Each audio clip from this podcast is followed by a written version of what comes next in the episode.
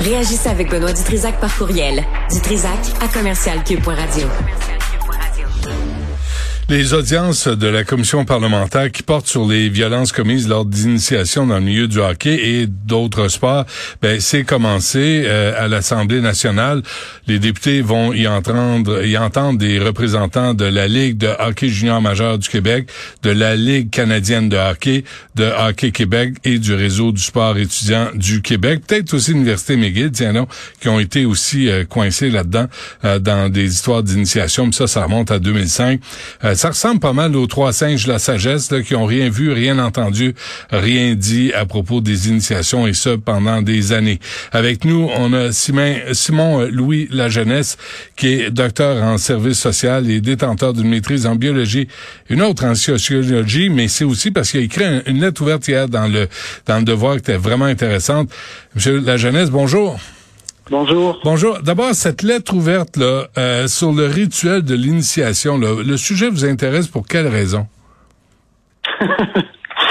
Ben, comme je l'explique au départ dans ma lettre, euh, depuis euh, quand j'avais commencé mes études doctorales, en fait, je voulais m'intéresser aux gens qui supposément allaient bien.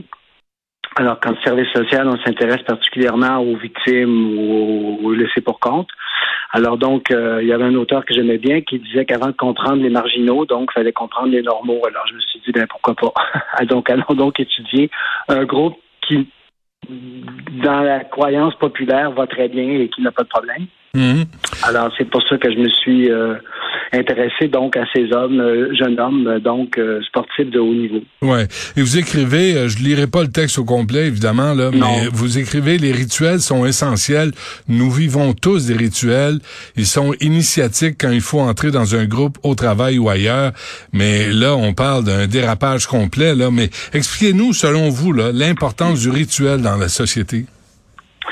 Ben, il y a des il y a des rituels partout quand quand vous prenez l'autobus, il y a une façon de prendre l'autobus. Vous devez acheter un billet, vous devez payer. Il y a toutes sortes de possibilités, mais qui sont rituelles dans l'entrée, dans comme voyageur au sein du transport en commun.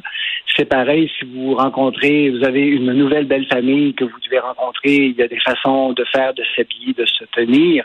Alors tout ça est codifié constamment. On s'en rend pas compte là, mais c'est constamment là. Quand on rencontre quelqu'un de nouveau, on, on donne la main, on salue, on demande comment ça va, etc.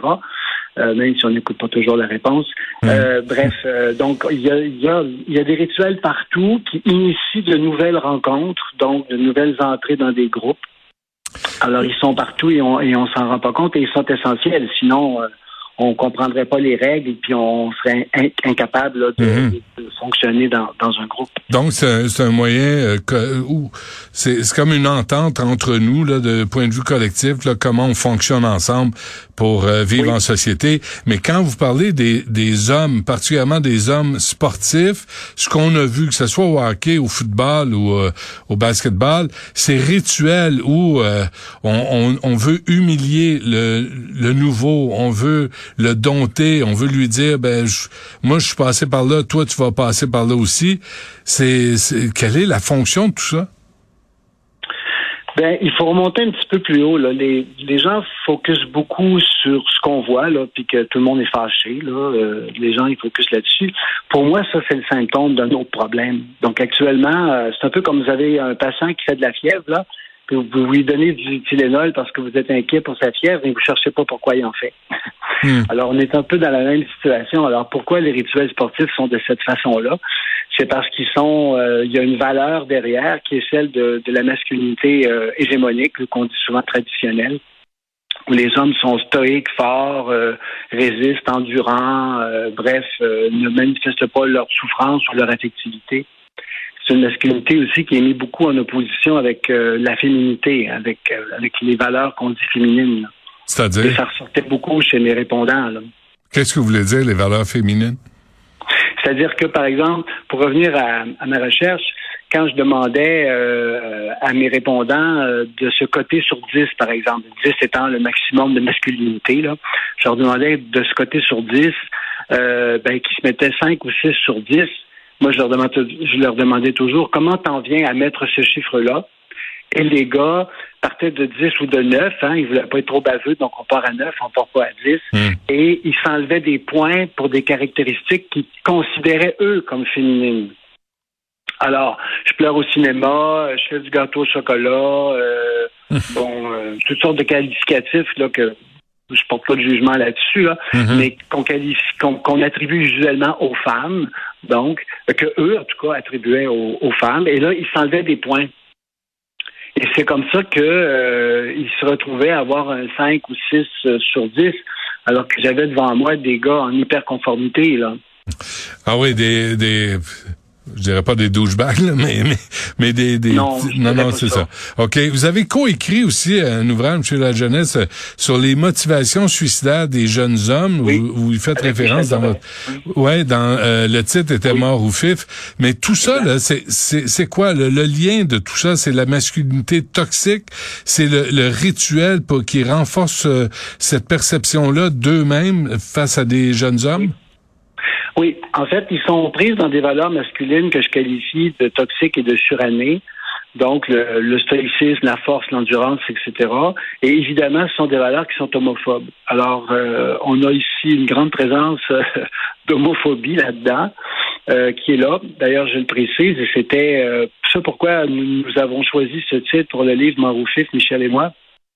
C'était parce que les répondants préféraient être morts que fif. hein. Mhm. Alors, je trouvais que le jeu de mots était extraordinaire avec mon vif, Ben oui, évidemment. ben oui. Alors, c'est donc pour ça que nous avons choisi, Michel et moi, ce, ce titre-là, qui, je pense, était approprié. Mais effectivement, ce qui revenait toujours, c'était cette peur d'être homosexuel, d'être associé au féminin.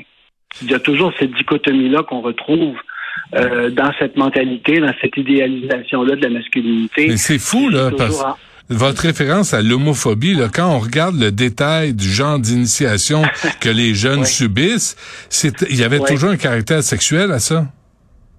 Oui, effectivement, la génitalité, mais il n'y avait pas seulement que la génitalité qui était présente, il y avait d'autres types de rituels aussi là, qui impliquaient toutes sortes d'autres choses.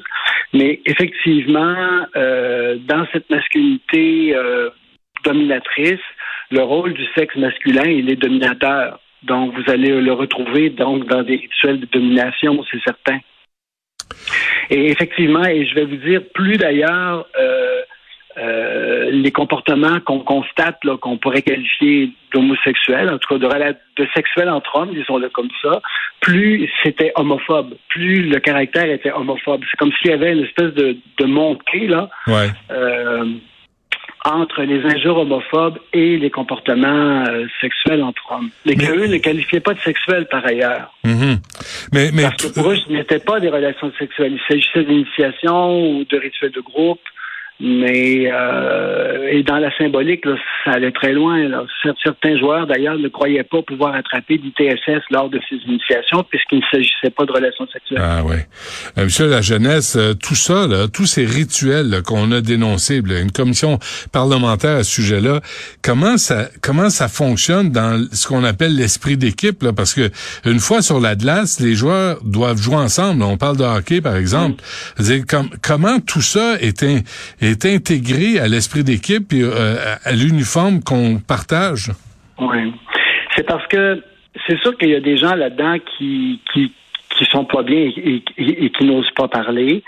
Euh, Il y en a qui s'en contentent, mais c'est tellement important d'être dans le groupe, d'être rendu là. Tu sais, quand vous êtes dans une équipe universitaire de hockey ou de football qui est prestigieuse, vous vous êtes rendu là.